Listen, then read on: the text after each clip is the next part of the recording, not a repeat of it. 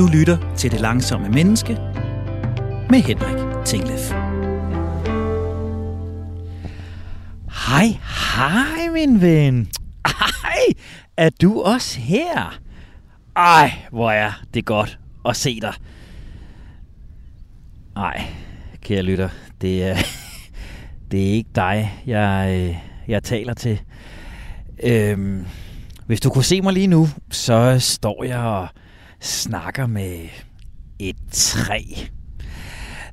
Det er noget af det mærkeligste, jeg længe har gjort, og det er noget af det mest grænseoverskridende, jeg har skulle teste i denne her programserie. Men ja, her står jeg midt i den lokale park. Jeg øh, knupper mig op af barken og hilser på en gammel ven. Jeg, øh, jeg skovbader. Øh, det giver ingen mening. Jeg ved det godt. Øh, jeg tror, for at det her skal give mening, så, øh, så skal du lytte med her. Mette, vi to har jo aftalt, at jeg skal gøre mig erfaringer med skovbadning. Og øh, lige nu, der, øh, der sidder du i dit hus i Sverige. Vi kan høre, at du er i naturen. Det blæser og suser omkring dig. Og du har forberedt nogle opgaver til mig, som jeg skal øve mig på, indtil vi skal ses. Så jeg er lutterøren. Fortæl mig, hvordan jeg skal øve mig. Det skal jeg nok, Henrik. Øh, jamen, jeg har forberedt lidt opgaver. Øh, det er jo sådan med skovbadning, at det kan man altid øh, gå ud og gøre selv.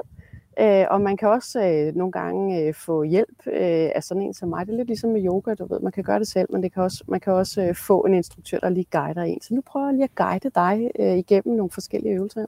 Det lyder godt. Øh, det, som vi altid starter med, det er øh, sådan den første øvelse, som er lidt sådan en sansetræningsøvelse. Den hedder POP, The Pleasure of Presence. Øh, og det er simpelthen en sansetræningsøvelse ude, øh, ude i naturen. Um, så du skal stille dig et sted, hvis du er i skoven, så stil dig i skoven. Øh, hvis du er i en park, så stil dig lidt til siden, så ikke øh, der er en mountainbike, der lige øh, rammer dig, eller en barnevogn eller noget andet. Uh, men, men stil dig i hvert fald sådan lige lidt for dig selv uh, et eller andet sted i naturen. Og når du står der, så mærk lige godt efter uh, sådan undergrunden, underlaget, få en god balance. Og så tag tre dybe vejrtrækninger. Ja.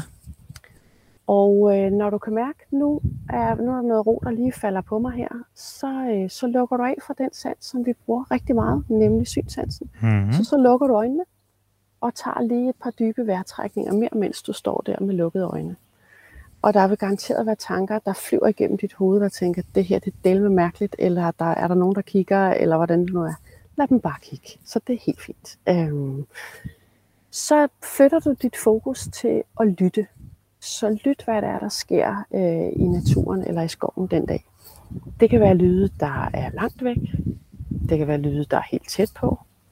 Det kan også være lyde, du tænker, ja, de hører meget godt hjemme her i skoven. Der kan også være lyde, hvor du tænker, det der det er lyden af en metro, eller det er en, der pifter fra en knallert eller noget andet. Der er både lyde, der er velkendte og overraskende øh, i skoven. Og når du har lyttet lidt noget tid, så flytter du dit fokus til det næste sans, som handler om at dufte.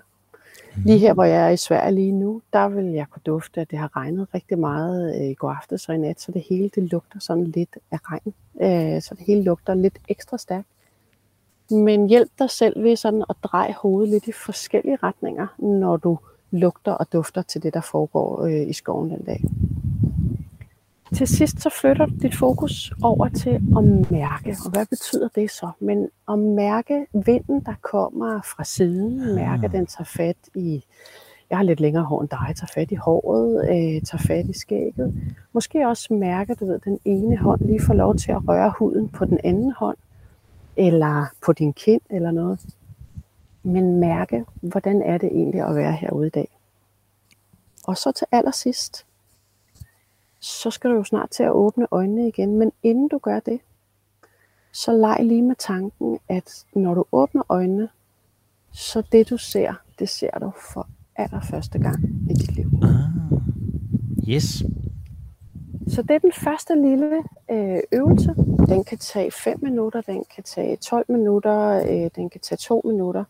Men prøv at komme alle dine, dine sensorer omkring.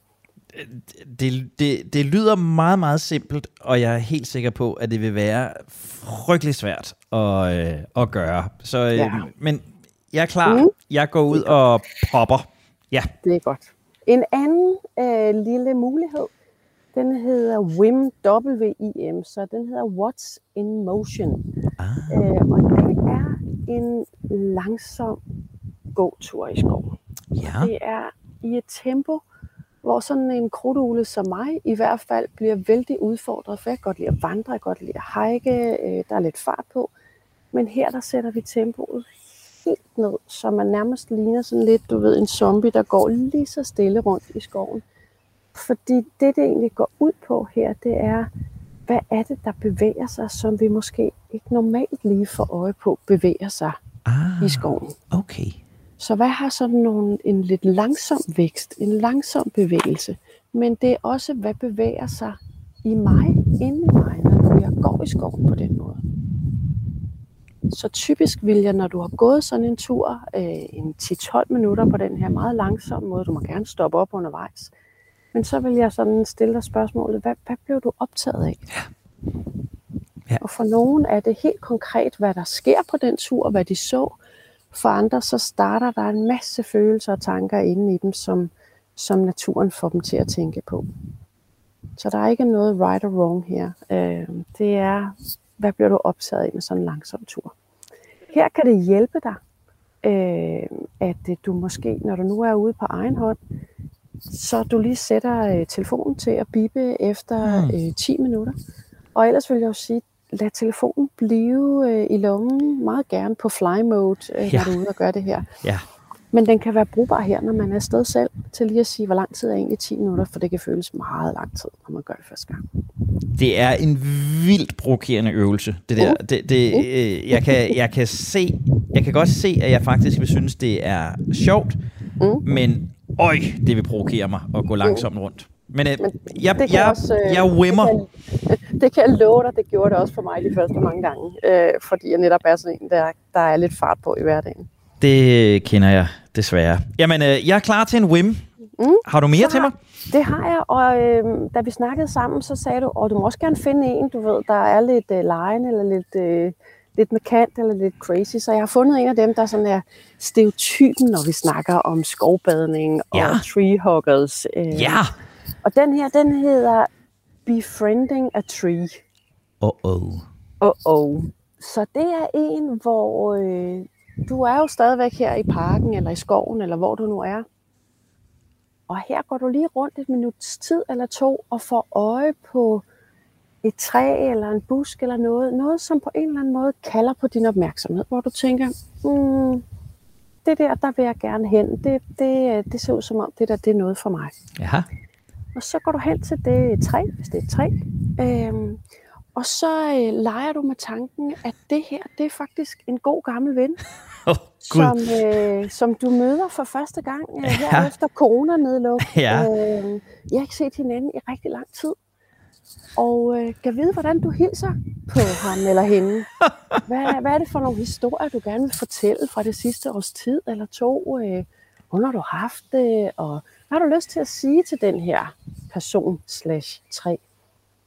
Og så leg med tanken, at måske har det her træ faktisk også noget at sige til dig. Det er også længe siden, jeg har set dig. Ja. Ja. No, nogen, vil, øh, nogen vil give øh, et håndtryk. Nogen vil bare løfte hånden til et goddag. Nogen vil endda give et kram.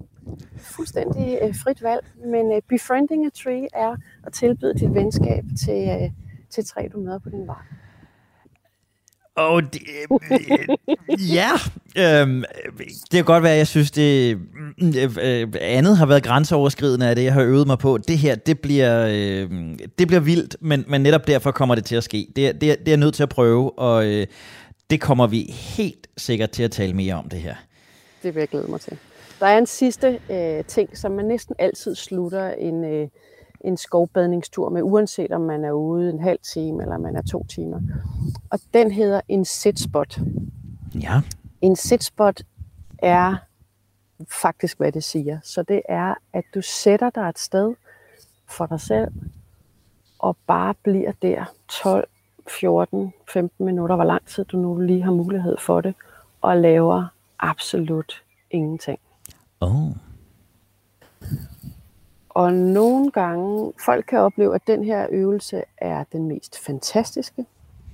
Folk kan opleve, at det her det er faktisk den, der næsten er den allersværeste. Fordi ja. her melder restløsheden sig. Yes. Her melder, nu er jeg ved at være færdig, jeg skal også have købt ind til i aften, eller jeg har det der møde om en time. Øhm, men omvendt er det også en af dem, hvis man bare skal tage en lille bid af skovbadning, hvor man i løbet af en uge kan have et sted uden for sit kontor, hvor man siger, i løbet af årstiderne året rundt, der har jeg lige det her sitspot, du ved, hvor jeg engang mellem tager et kvarter og lader roen falde på mig. Øhm, så det er sådan en, man kan tage med sig som bare en lille blok. Øhm, Jamen altså Mette, jeg, jeg er lige dele fascineret og skræmt øh, lige nu. Lige, øh, lige dele glædende mig og øh, har lyst til at, øh, at flygte. Og jeg tror ikke, der er meget andet at sige, end at øh, fra dit, øh, dit lille skovhus øh, oppe i Sverige til mig her i studiet, der er der kun én ting at gøre, det er, at jeg kommer ud i naturen og får prøvet det her. Og så... Øh,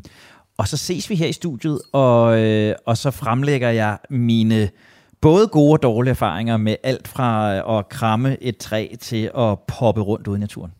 det vil jeg glæde mig rigtig meget til. Vi ses snart Vi ses. igen med det. Hej! Det gør vi. Hej. Lige før var hun med på en link fra Sverige. Nu er hun lige her i studiet hos mig. Mette Lose, velkommen til. Tak skal du have. Mette, du er kantskjent sok. Du er uddannet i Forest Therapy Guide hos ANF, eller ANF. Du er ejer af Allegria Consulting, har jeg lært det hedder, og så laver du leder- og teamudvikling. Mm. Men mest af alt, så er du jo her i dag, fordi du er skovbader par excellence. Og med det, som øh, vi to jo har aftalt, så har jeg øvet mig. Jeg synes faktisk, jeg har været ret dygtig til at øve mig. Og øh, jeg vil egentlig ikke gøre meget andet end øh, bare at spille det første klip for dig, hvor jeg øh, var ude at træne. Er du, er du med på at lytte? Det glæder jeg mig til at høre. Jamen, det er dejligt. Den, øh, den kommer her. Det er jo nok lidt snyd at tænde mikrofonen undervejs, men øh, jeg popper lige nu. Jeg er på Place of Presence. Og det er faktisk rigtig rart. Og øh, der er sådan en meget meditativ oplevelse af det. Og det jeg øh, især oplever, det er, at øh, der er mange flere lyde, end jeg normalt hører. Jeg har sådan en lille park, et lille anlæg tæt på, hvor jeg bor. Her går jeg tit igennem. Og øh, når jeg står her nu og lytter, så jeg har mange flere lyde, end, end jeg plejer at høre. Der er lyden af vinden i træerne. Der er en skole ikke så langt herfra. Der kan jeg faktisk høre børnene. Øh, der er sikkert noget frikvarter nu. Det plejer jeg ikke at kunne. Jeg kan høre noget trafik i baggrunden. Det plejer jeg faktisk at bilde mig ind, at jeg netop ikke kan her, men det kan jeg. Og i det hele taget er lydbilledet meget mere intenst, når jeg sådan giver plads til det. Og så faktisk øh, duftbilledet, så det var derfor, jeg tændte mikrofonen. Duften, er det er ekstremt. Så normalt plejer jeg bare at tænke, jeg dufter vel som der gør alle steder, men, men det gør han faktisk ikke. Så lige nu er jeg nysgerrig på, øh, hvad giver det her mig med det? Hvad, er det, hvad gør det for mit velvære, mit velbefindende, at jeg opdager et helt andet lydbillede, at jeg opdager en helt anden duftpalet, end, end jeg plejer? Hvad er det, det kan? Og så står jeg også her og tænker, skov, badning, Nu er det badning, det her. Men et eller andet sted kan jeg godt følge det her med at blive fyldt op af det, men, men jeg bliver enormt nysgerrig på, hvad, hvad er det? Hvad er det egentlig for et begreb? Nu bader jeg lige lidt videre her. Nu er der en græslåmaskine eller en anden maskine i baggrunden. Den prøver jeg lige at lytte lidt til. Altså, det, det, det, det er the real deal, det her med det. Det, det var sådan, øh, jeg havde det, og, og det kan godt være, at det er min rationelle hjerne, der, der, der slår til, men det var vidderligt det, jeg blev optaget af. Hvad er det, det her kan? Fordi det var faktisk lige her en ret stærk oplevelse. Jeg har ikke duftet den der park på, på den måde. Hvad, hvad er det, det her kan med det? Jamen, jeg tror, noget af det, det kan, det er, at øh, sådan en som mig, og sikkert måske også sådan en som dig, er jo øh, i fuld gang øh, i løbet af ugen, i løbet af året. Jeg er selv sådan en, der rigtig godt kan lide at vandre og drøne sted øh, i min hverdag. Men det her med at virkelig sænke tempoet ude i skoven og lukke ned, det første, jeg jo bad dig om, det var det der med at lukke ned for synsansen, fordi det er den, vi hele tiden bruger til at orientere os. Men ved at lukke ned for synsansen og faktisk bruge alle vores sanser derude, så en intens lytten efter, både det, vi forventer at lytte, men også det, vi ikke forventer at lytte, øh, lyde, der kommer langt væk fra eller tæt på, men også alle de andre sanser, det, som du selv siger, det der med, pludselig så kunne jeg faktisk lugte noget. Det kan være, at det lige har regnet eller lignende.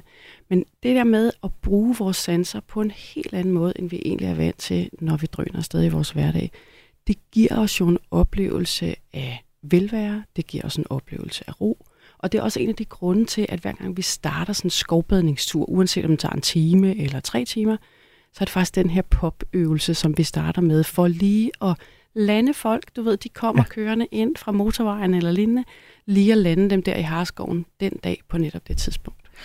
Og det, det, det sjove var netop det her, og jeg siger det jo også i klippet, og jeg har tænkt meget på det siden, for jeg har gået igennem mange gange siden. Jeg plejer at betragte den der lille park, eller det der lille naturområde, eller kultiveret natur er det vel, netop som et roligt sted. Mm. Jeg tænkte, åh, nu kommer jeg lidt væk fra trafikken og larmen og sådan noget. Det bragelarmede jo, mm. da jeg sad der, men på en rar måde. Mm. Altså med lyde, jeg, jeg har aldrig tænkt over, at man kunne høre skolen øh, derfra, øh, når man gik der. Jeg kunne høre trafik, det bilder jeg mig altid ind, jeg ikke kunne. Men det var på en eller anden måde øh, stimulerende. Altså jeg sad næsten sådan og havde sådan en oplevelse af, at jeg sådan var på kanalrundfart på, på fjernsynet og skiftede fra lydbillede til lydbillede. Og jeg tænker, behøver jeg at være nede i parken for at, at gøre det? Kan, at, at, at det er en lige så givetig øvelse andre steder? I forhold til den del, i forhold til at, sådan at øve dine sanser, så behøver du ikke at være i nogen park. Og, og skovterapi, altså der er jo nogen, der nærmest også laver det online ved at kigge på billeder, ved at kigge på træer, ved at kigge på rislende bække og lignende. Jeg kan selv godt lide at være ude også, men jeg tror, det er vigtigt, at man ikke når, går ned i den der retning, der hedder rigtigt eller forkert, at der er nogle lyde, der må være der og ikke være der, og hvis der lyder et S-tog, så er det ikke skovbadning. Fordi sådan er vores hverdag jo, sådan er vores virkelighed. Der er skolens frikvarter, der er S-toget, der er det hele, men der er også skoven og naturen omkring os, hvis vi ellers sænker tempoet og lægger mærke til det. De fleste lægger meget mærke til, du ved, hvor de sådan, hold da kæft mand, der er en milliard fugle derude. Øh, det har de faktisk ikke lagt mærke til før, fordi man havde sin mountainbike, hvor man lige drønede igennem den her skov. Ja. For motionens skyld, ja. men hvor man mere brugte skoven som en ramme for motion. Her, der kan du sige, der er vi i skoven som, som en slags, du ved, en makker, vi har med os, når vi er derude og laver noget sansetræning. Ja. Og det ligger jo op til det andet spørgsmål, som jeg netop blev fyldt af der. Ikke? Altså det her med, vi tager skoven på på en eller anden måde, øh, hopper ned i den på en eller anden måde, og jeg elsker det der badning-ord øh, der. Og jeg ved, du kunne tale i timer om det, men, men hvis du nu skulle introducere lytterne og jeg til det her begreb skovbadning med det, hvor kommer det fra? Hvad dækker det over? Altså, nu må du reklamere for skovbadning. Jamen, jeg tror, det første, jeg måske vil sige, det er lige præcis badning. Lad være med at tage badetøj med, for det er i hvert fald ikke det, er ikke det der er en del af øvelsen. Skovbadning, øh, måske skal vi starte med at sige, hvad det ikke er. Øh, så det er ikke en lang vandretur. Det er ikke en, en tur, hvor man får alle mulige latinske navne for alle mulige forskellige elementer af naturen at vide. Det er heller ikke decideret en mindfulness, hvor vi prøver at lukke alting ude. Det er i virkeligheden mere en væren i skoven og i naturen, og så er det et fænomen, som starter fra Japan. Øh, det starter tilbage i 80'erne, hvor Japan oplever en massiv sundhedsudfordring øh, og oplever den her flytten fra land til by. Øhm, og i den periode der, der bliver de meget optaget af, hvad er det faktisk, der sker? De ser en kæmpe stigning i antallet af hjertekarsygdomme, de ser en kæmpe stigning i antallet af stresstilfælde, I har sikkert i det her program tidligere snakket om karoshi, du ved, det at dø egentlig er overarbejde. Og det går man i gang med at forske og finder ud af, at det med fraværet af at være ude i naturen har en kæmpe stor sundhedsmæssig indflydelse. Selve ordet badning det stammer fra, på japansk hedder skovbadning, Shinrin-yoku. Det er at bade i skoven. Shinrin-yoku? Shinrin-yoku. Betyder øhm, yoko-bade? Skov, Shinrin, skov, yoko-badning. Øhm. Yoko Ono var Nej, Nej, det skal vi ikke.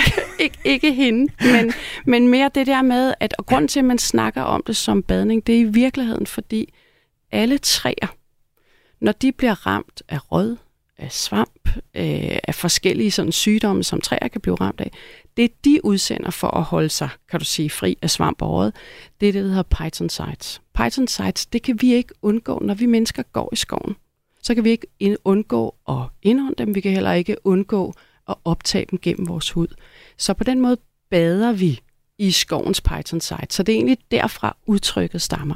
Og det man så fandt ud af gennem en masse forskning tilbage i 80'erne og 90'erne i Japan, det var, at det vi kunne se, det var, at vores kortisol faldt, vores blodtryk faldt, og at det, der hedder NK-cellerne, som er en del af vores immunforsvar, en del af det hvide blodlægmer, at det niveau steg, når vi var ude og skovbad. Og derfor i dag findes der omkring 65, øh, kan du sige, hospitalstilknyttede ruter i Japan, hvor man faktisk bruger skovbadning til at booste dit immunforsvar. Så det starter som sådan en sundhedstradition, og så er det bredt sig sidenhen som en velvære, en måde at øve sanser på. Man bruger det ude på vestkysten i USA meget til sådan innovationstænkning. Prøv at forestille dig, at du har været to dage øh, på seminararbejde med strategi. Du har været oppe i dit hoved hele tiden. Yes. Det at kunne gå ud og bruge skoven, parken, naturen – med de indtryk og de måder, som, som, som naturen er på, til at sige, hvad nu hvis jeg bruger nogle andre sanser til at finde ud af, hvordan skal jeg få løst, hvordan vi fusionerer de her to gymnasier, eller hvordan vi arbejder med ledelse øh, i vores område. Og er, altså, er det de her Python sites, der gør det? Altså, at, forstå mig ret, er der noget i luften? Altså, det er ikke bare oplevelsen, det er ikke bare tilstedeværelsen, det er simpelthen en øh, vitaminindsprøjtning, det er en fysisk påvirkning, vi er udsat for? Python betyder noget for, kan du sige, sundhedsdelen. Den betyder ikke noget for vores evne til at være innovativ, men den betyder noget for vores niveau af det, der hedder NK-celler. Så det niveau, det stiger, og derfor får vi den her sundhedseffekt af, når vi faktisk er derude i skoven. De fleste målinger viser, at hvis man er en ugenlig gang i skoven, to til tre timer, eller udenfor i naturen, så vil ens niveau cirka være forøget i cirka en uge bagefter. Øh, nogle enkelte tal var helt op til en måned, men, men generelt så siger man, at det er sådan en uges tid. Man har glæde rent sundhedsmæssigt af det her. Så det er jo både, kan du sige, en sundhedstradition, men det er også en velvære, og det er en måde at være i skoven på, som er en mere lejende måde. Du har selv øh, prøvet det her med også at skulle stå øh, ja, og bare kramme vent, træet. Bare vent, der skal nok komme øh, legeøvelser, skal jeg love dig. Præcis, ikke? så det, det er jo en måde også at vende tilbage til en, en, som voksen og være mere ude i skoven og i naturen på en lidt mere lejende måde og en lidt mere sansende måde end bare den traditionelle, nu går vi en tur i skoven, og vi tager 5 kilometer. Og, og igen slår min rationelle hjerne jo til at lave en cost-benefit-analyse her og siger, hvis de her Python sites er så gode for os, øh, mm. øh, og der er noget i luften, så er det sundere for mig at gå min tur i skoven, end det er at gå den på gade og vej. Det vil sige, jeg kan faktisk jeg kan vinde noget ved at investere den ekstra tid i at gå lidt længere væk, så jeg får noget natur, i stedet for bare at gå en tur på gade og vej. Er det, er, er, det, er det sådan, det hænger sammen? Ja, i forhold til Python sagt, så har du en større effekt af det. I forhold til at gå en, kan du sige, nærværende tur i fældeparken, eller øh, et eller andet sted, hvor du siger, der er masser af by omkring, der kan du sagtens træne dine sensorer. Du kan sagtens have den her oplevelse af, du ved, at være nærværende øh, og sidde øh, og fokusere på et blad eller et, et, et træ, der er ved at springe ud eller noget, og på den måde komme ned i tempo. Så jeg tror, det er meget vigtigt, at man ikke tænker, det skal være på en helt speciel måde, før det ligesom er rigtigt, og før man får gavn af det. Øhm, men derfor er der jo nørdet i, okay, hvilke træer udsender så mere og flere Python sites. Øh, så på den måde kan du sige, for eksempel i Japan eller i Sydkorea også har man nogle helt bestemte ruter, øh, sådan cypresfyldte ruter, som, øh, som udsender ekstra Python sites. Øh, og derfor er, betyder det noget, om man faktisk også bevæger sig udenfor. Har ørerne i Radio 4. Programmet, du bruger din tid på denne søndag, er det langsomme menneske. Mit navn er Henrik Tinglef, og sammen med Mette Lose er jeg ved at evaluere mine øvelser med skovbadning. Og Mette, nu har du forklaret os, at skovbadning stammer fra Japan. Du har forklaret os om Python sites. Du har hørt nogle af mine øh, første udfordringer. Der er kun én vej at gå. Det er længere ud i naturen, ud til flere udfordringer. Og øh, nu skal du høre, hvad det næste, jeg kastede mig over, det var. Jeg lister mig afsted på to, når jeg skal ud og vimme. jeg håber ikke, vi skal betale for meget i koda for en lille sang i radioen her, men øh, jeg wimmer. What's in motion gang. Øhm, det er syret. er meget, meget mærkeligt. Øh, de første 3-4 mennesker har bevæget sig øh, forbi mig, kigget meget mærkeligt på mig. Øhm, hvad får jeg ud af det? Øhm, på en eller anden mærkelig måde, så finder jeg noget ro, kan jeg godt mærke. Øhm, det her er er faktisk den, den første øvelse, jeg laver. Og jeg skal ærligt indrømme, da jeg gik herud, der, øh, der var det lidt med sådan et mål om at, at få noget i kassen, jeg skulle have lavet det her. Men, men på en eller anden måde ved at gå langsomt rundt her, så, øh, så finder jeg altså noget ro. Jeg, øh, jeg mærker mig selv på en eller anden måde, jeg ikke normalt gør, når jeg bare transporterer mig og der sker et eller andet under fødderne på mig. Øh, det, det, det er sådan en sjov ting, men jeg bliver sådan meget opmærksom på underlaget. Hvornår det er blødt, hvornår det er hårdt. Jeg bliver opmærksom på øh, sådan at mærke mine fødder på en eller anden måde. Ja, det lyder syret. Øh, jeg aner ikke, hvad det her betyder med det. Hvad det her, det giver mig. Øh, jeg får lidt sådan en filmisk opmærksomhed på mig selv også. Øh, som om jeg betragter det hele lidt udefra og ser mig selv gå rundt i det her. Ja. Yeah. Så Mette, hvad fortæller det dig, det jeg beskriver her? Hvad giver den her mærken fødder mig? Og så bliver jeg altså også igen nysgerrig på, hvad kan naturen i det her? Kunne jeg lige så godt gå mig en langsom tur midt ind i byen. Kunne jeg gøre det på et konferencecenter inden et foredrag? Kunne jeg gøre det på min arbejdsplads rundt på gangene? Hvad er det vigtige i det her, og hvad, hvad er det, naturen kan? Jeg har jo sådan set stillet spørgsmålene med det. Så, så hvad tænker du, når, når jeg går rundt og, og wimmer her? Hvordan, hvad, er din, hvad er din feedback til din elev med det? Jamen, jeg tror i virkeligheden, den er en, en stor genkendelse. Øh, da jeg selv øh, tog den her uddannelse for et par år siden, som sagt, så er jeg sådan en, der er ret meget fart på i min hverdag. Øh, og jeg kan rigtig godt lide at vandre, jeg kan godt lide at vandre langt. Øh, så da jeg første gang skulle lave den her øh, lille øvelse, efter vi havde lavet de her senseøvelser, øh, så blev vi bedt om, øh, og vi tog uddannelsen i Costa Rica, så blev vi bedt om at, øh, at skulle gå den her meget langsomme tur øh, i et kvarter. Øh, og forkortelsen, når man siger WIMIC, det er What's in Motion, så hvad er det, der bevæger sig? At det, der bevæger sig langsomt i skoven, men hvad bevæger sig også ind i mig? Og jeg var bare sådan, hey mand, jeg er i Costa Rica i regnskoven, jeg skal ud og se noget. Øh, så det var en kæmpe udfordring for mig øh, at sænke tempoet. Det som, øh, det, som jeg sådan har fundet ud af med tiden, det giver mig, det er, at øh, jeg, jeg har for eksempel rigtig svært ved øh, at, at for alvor sådan øve mig i mindfulness eller lignende. Men når jeg er i skoven, så er det ligesom om, at, at øh, der er noget omkring mig, som øh, stimulerer mig nok til, at jeg får lov til ligesom, at ligesom slappe af og ryge ned i det der tempo. Og faktisk ryge helt ned, som du også beskriver det, ryge ned i mine fødder. Øh, jeg tror, en af de første oplevelser, jeg selv havde, det var det her med, hey, der er faktisk en jord, der bærer mig her. Øhm, og fik sådan et ret sådan, øh, det må vel være et taknemmeligt øjeblik. Altså hvor sådan den der, wow mand, der er nogen, der bærer mig, og her går jeg, og måske jeg skulle passe på det, eller...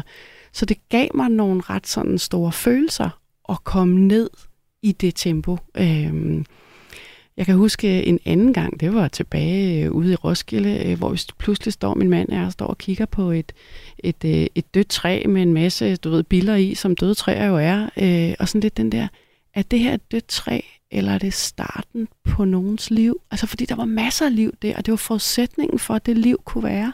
Og det affødte en fantastisk snak, ham og mig imellem. Ja. Øhm, så det der med at komme helt derned i det tempo, jeg tror, de fleste vil opleve en ret stor um, udfordring ved det til at starte med. Ja. Øh, og man tænker, fanden tænker folk omkring mig? Øh... Det fyldte meget for mig, det ja. der med, at folk kiggede, altså fordi jeg virkelig, altså, jeg havde sådan en, jeg kunne også have sunget en Mikkel Rev sang, altså jeg, ja. jeg havde det virkelig som om, jeg sådan øh, listede mig omkring og var sådan lidt, lidt, lidt lyssky, ikke?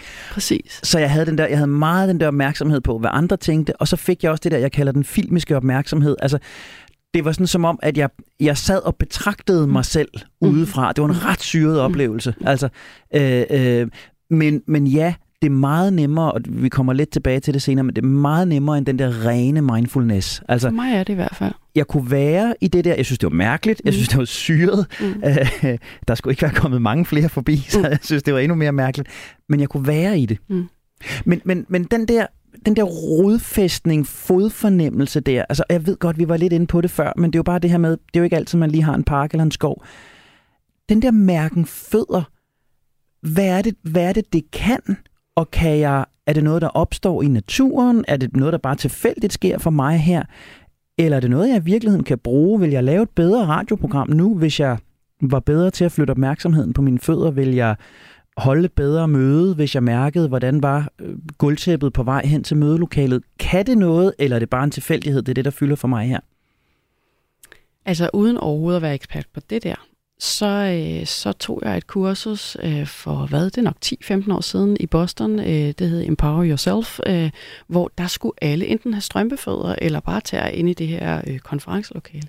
Jeg synes, det var mega grænseoverskridende. Øh, jeg må også sige, at det flyttede nogle skæld i forhold til magt, i forhold til, kan du sige, hvor er vi henne positionsmæssigt i forhold til hinanden, og der var hurtigere adgang til en åbenhed. Så jeg tror, når du spørger, kan man lige så godt gøre det på en konferenceejendom? Ja, det tror jeg, du kan i forhold til det der med at fjerne skæld imellem mennesker. Øh, I forhold til sådan den der øh, grounding i forhold til naturen, eller en oplevelse af at høre sammen med naturen. Det er ikke mig her, naturen der. Det er os i virkeligheden der tror jeg, det gør en forskel, at det er ude i naturen, du gør det, og du får den der oplevelse af, at de her blade, de knaser under min fod, eller det her mos, det er næsten som sådan, du ved, at gå på en, en, en lidt sløv øh, havetrampolin. Øh, der tror jeg, det gør en forskel. Og jeg får i hvert fald selv den der øh, bølge af at hænge sammen med noget, der er større end mig selv, ja. når jeg går derude. Og derfor kan jeg også godt lide at gøre den på barter, de steder, hvor naturen tillader det. Det gjorde det ikke i Costa Rica, men det kan man jo sagtens gøre herhjemme. Øhm. Ja, og det, og det er meget den der samhørighed er sjov, fordi netop det her med, at det er sådan et lille anlæg ved, hvor jeg bor, øh, og jeg har gået igennem flere gange siden, hvor, hvor, hvor jeg ikke har gjort det her, men, men jeg lægger mærke til nogle andre ting mm. i det anlæg, end mm. jeg har gjort mm. de sidste par år. Mm. Altså, det, det, det gør jeg, og jeg kigger på de her græsplæner på en anden måde, og tænker, oh, det, det derovre, der er det lidt højere græs, mm. og det der træet kaster skygge. På en anden måde, end mm. jeg har gjort tidligere. Så jeg har taget den der, det der parkanlæg på mig mm. på en anden måde, mm. hvor det bare har været et stykke vej, som mm. var lidt rarere end, end hovedvejen tidligere. Ikke? Og det er jo det, der nogle gange sker, det der med, når vi tager det til os på en anden måde, så begynder vi også at holde af det på en anden måde. Øhm, jeg tror, det var Jacques Cousteau, havforskeren, der i sin tid sagde, prøv at vi kan kun passe på ting, vi elsker. Og når vi begynder at elske nogen, så rører vi jo ved dem, vi snuser ja. til dem, vi er med dem, vi, du ved, krammer dem. Vi, vi er tæt på dem, ikke? Øhm, og måske er det lidt sådan med det anlæg, du har gået rundt i, at det vokser på dig. Øh, der bliver en større kærlighed til det. Øh, så på den måde passer vi måske også lidt bedre på det, der er omkring os ved det. Og det kan ikke være øh, bedre oplæg til øh, det næste, der kommer, fordi det, jeg kan godt høre, at altså dyb kærlighed har jeg stadigvæk ikke udviklet til, øh, til, det, til det lille grønne anlæg tæt ved min bolig, fordi med det, nu skal vi tilbage til der, hvor programmet startede. Øhm, vi skal høre mit befriending a tree moment her. Prøv at lytte godt med. Ja, det var det der befriending a tree, vi kom fra. Og jeg har sjældent følt mig så tåbelig. Øhm, men jeg gør det. Altså, det er her. Træstammen. Jeg krammer den, som jeg vil gøre med en ven, jeg ikke havde mødt længe. Og jeg har jo prøvet at tale til træet. Øhm, jeg kan ikke i min vildeste fantasi forestille mig, hvad det skulle sige tilbage til mig. Andet end, hvad pokker har du gang i, Henrik? Nu har jeg stået her i 200 år. Hvorfor kommer du og forstyrrer mig? Øhm. jeg er meget glad for, at den lokale børnehave ikke er gået forbi. Øh, jeg er meget glad for, at jeg ikke har mødt nogen, jeg kender. Øhm. Og lige nu føler jeg, at jeg står midt i øh, alle mine fordomme om øh, naturterapi og skovbadning øh, og des lige. Øh, og er en tokrummende trækrammer. Så øh, ja, alt det her bare for at sige, jeg ved det jo godt, jeg ved jo godt, det her det er en ting. Jeg ved jo godt, folk taler om det her. Jeg husker, hov, der ringer min mobiltelefon. Det øh, er ikke særlig heldigt. Øh, det viser måske lidt om mit engagement, men, øh, men ikke desto mindre, øh, så øh, ja, det lever op til alle mine fordomme, det her. ikke? Tokrummende trækrammer. Mette, hvad er essensen? Hvad er fidusen? Jeg vil rigtig gerne forstå det. Hvad får vi mennesker ud af at befriende en pokkers plante? Ja, hvad har du at sige til dit forsvar med det? Fordi det er det mest absurde, jeg nogensinde har udsat mig selv for det der. Og havde det ikke været, fordi jeg skulle producere noget radio, så var jeg løbet skrine væk. Altså, jeg tror det første, jeg vil sige, er, at jeg vil overhovedet ikke forsvare det. Øh, fordi øh, den, den oplevelse, den kan jeg også øh, genkende. Altså, skovbadning består jo af det, vi kalder, vi kalder det små invitationer. Så det er sådan små øh, klumper, som har lidt, kan du sige, en fast øh, sekvens.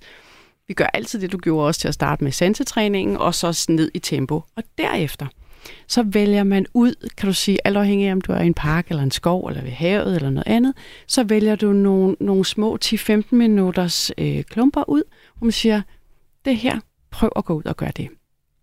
Og du og jeg, vi havde den her snak inden. Kan vi, ikke, kan vi ikke finde en, der har tilpas meget kant, eller tilpas meget, du ved, sådan tilpas skør eller tilpas skæv? Øh, og, og den her er jo en af de sådan det er sådan, vi laver stereotypen omkring øh, skovbadning, at øh, det er treehoggerne, der står derude øh, og krammer et træ og siger en eller anden øh, lyd. Ikke? Jo. Øhm, det, som, det, som den inviterer ind til, det er jo, kan du sige, det er mere lejende. Når vi kigger du sagde, kan vide, om der kommer en skovbørnehave frem, ikke? eller øh, hen til os. Det er det mere lejende derude i et eller andet sted og sige, jamen om det er et kram til et træ, eller man snakker med dem, eller man øh, laver en øvelse, hvor man går rundt, du ved, og den ene leger fotograf, og den anden leger kamera, øh, og man får øje på nogle ting.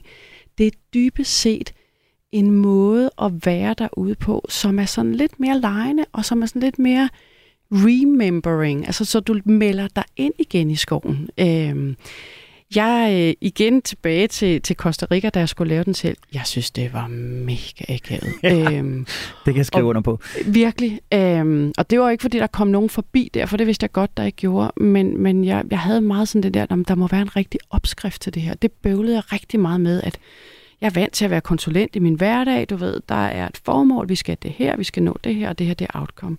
Så det der med bare at tillade at lade det være, prøve nogle forskellige ting af, om det var at kravle op, eller kramme, eller danse med, eller hvad det nu måtte være.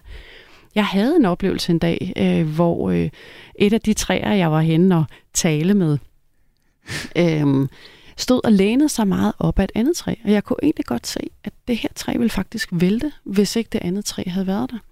Og der gik jeg og bøvlede med noget i forhold til en opgave, jeg skulle lave, hvor sådan lidt, hvad nu hvis jeg ikke var alene om den opgave? Hvad nu hvis der var nogen derude, der kunne hjælpe mig? Så det der med at være med træerne på en måde, hvor man siger, det er faktisk lidt en gensidig dialog, vi har, den minder mig lige om, hey, Mette, du er faktisk ikke alene om de opgaver, du render og laver. Der er nogen derude, der kan hjælpe dig med det her. Ja. Øhm, men man skal på en eller anden måde beslutte sig for at sige, prøv at her, øh, det ser åndssvagt ud, eller ja, det er akavet, eller den her, den har jeg prøvet en gang, den skal jeg ikke prøve igen, så nu prøver jeg nogle andre. Så jeg tror ikke, du får en forsvarstale for mig, men mere sådan en, prøv forskellige metoder af, prøv hvad der virker for dig. Øhm, Der er en del, der kan du sige, har glæde af det mere i sådan sovebearbejdning. Altså den der oplevelse oh, ja. af at være alene. Ja. Så der bliver det brugt, men det er igen sådan lidt mere en bestemt tradition, øh, bliver det brugt til meget, kan du sige, i virkeligheden at finde noget, noget, noget sjæle øh, ro. Øh, men det er mere en anden tradition. Men det lyder som om, du siger, at det her med det lejende i det, altså det er i virkeligheden øh, skovbadningsudgave af at danse grimt i stuen, eller ja. synge højt med på pophitsene ja. i bilen, ja. eller altså tage en skør hat på øh, og gå til udklædningsfest. Altså det, det er på en eller anden måde noget med at skubbe til barriererne, bringe mig selv et sted ud, hvor jeg slukker for det normale mindset, hvor jeg bryder mine normale refleksionsbaner, og bare er. I den grad. Og netop ved, at man så putter nogle små sådan invitationer ind, så bliver det, i stedet for bare er som lidt mere lukket ned for alting, så bliver det en smagen, en prøven, en øh, det her, det var akavet, det her, det var enormt dejligt, det her, der tænkte jeg overhovedet ikke på noget som helst. Øh, så det bliver sådan forskellige varianter af det, øh, og der bruger man lidt, kan du sige, øh, det som er i skoven den pågældende dag. Er ja. der vind? Så laver du en invitation omkring noget vind. Øh, er der sol ned igennem øh, øh, bladene den dag, så laver du sådan en, hey, gå ud og læg mærke til lys og skygge øh, ja. i 10 minutter. Øh, så du bruger meget det, der er på stedet lige den dag. Er du ved havet? Hvad er det, der kommer ind og kommer ud igen? Øh, er der mange skyer på himlen? Hop op på den der sky og ja. forestil dig, hvor er du henne øh, om to dage fra nu? Hvad er det for en besked, der skal bringes videre? Øh, Jamen, det så... giver god mening. Og, og, og, og, og jeg står sådan og tænker, jeg kunne lige så vel have rullet ned ad en bakke, yes. eller gået balancegang på nogle træstube. Eller, altså, det, det, er ikke, det er ikke den der vendeøvelse per se. Det er det der med at bryde grænsen. Det er det med at gøre noget, ja, der er fjollet anderledes mærkeligt. Jeg vil få det samme ud af, at jeg hylede højt, mens jeg rullede ned af, en skrant. Lige præcis. Så det er meget at være på en lidt, lidt barnlig, en lidt lejende måde, for det der playfulness ind øh, i dit liv. Vi er meget heroppe i vores hoved øh, normalt, ikke? Um... Jamen, det betrykker mig, fordi det, jeg tror ikke, jeg kommer ud og, og kramme flere træer. Men, men, Nå, men, lad os bare, vi tales videre om fem år. Ja, det er et af de her programmer, vi ikke skal lave opfølgning på. Det, øh, det kan jeg godt høre. Men hvis vi skal, så kunne det godt være, at det var, var den sidste øvelse, jeg fik, vi, vi skal snakke lidt om. Fordi nu kan vi grine af, af trækramningen her, at, og den gav visse udfordringer, men, men, men også havde nogle signaler. Men sit-spot-øvelsen, den, den sidste, du gav mig, øh, den var rigtig, rigtig svær. Der var jeg virkelig udfordret. Måske fordi det var den, der mindede for mig i hvert fald mest om almindelig mindfulness. Men prøv at høre her, da jeg, øh, da jeg sad mm. derude. Mm. Jeg ved ikke, om man kan høre flyvemaskinen i baggrunden, men den blev i hvert fald for mig en kærkom lejlighed til at, at tænde mikrofonen. det er svært det her. Det er æder svært. Jeg prøver bare at sidde. Prøver bare at være. Og øh, Jamen, det er svært. Det er sindssygt svært. Øh, Vi har flere gange i udsendelsen refereret til de her Harvard-studier, der viser, at mange af os hellere vil have elektrisk stød, end bare at sidde og vente. Og, og øh, jeg ved ikke, om jeg havde foretrykket elektrisk stød, men jeg har mange gange åbnet øjnene, øh, grebet ud efter mobiltelefonen tænkt, nej, jeg skal lade være. Øh, jeg begyndte at tænke, øh, altså tænkt på, hvad jeg nu kunne lave, hvordan jeg kunne udnytte det her, og så har jeg let efter en anledning til at indspille en lydbid øh, til dig med det. Og der kom så flyvemaskinen, som ligesom distraherede mig så meget, at jeg tænkte, nu måtte jeg gøre det. Øhm, jeg tror, der er øh, to-tre spørgsmål i mig øh, lige nu, som fylder. Øhm, hvorfor er det her så svært? Hvorfor er det så svært for os bare at være? Øhm, jeg synes, du sagde det, da vi talte sammen, men, men er det svært for os alle sammen øh, øh, i dag? Er det det moderne liv? Hvordan er det, det er med det her? Øhm, så tænker jeg også lidt, hvorfor er det så meget sværere at sidde stille, end for eksempel da jeg gik langsomt, det kunne jeg faktisk godt finde ud af. Det var betydeligt rarere for mig øh, at wimme, end at, end at gøre det her. Og så øh, ah, tror jeg, jeg har brug for noget hjælp til, hvordan bliver jeg bedre til det her. Øh, er det bare at træne det? Er det kortere distancer? Hvad, hvad er det, jeg skal gøre? For jeg kan godt, jeg kan sagtens se fidusen i bare at være. Øhm, men hold op, hvor er det svært, når ikke jeg har lov til at fokusere, som jeg havde.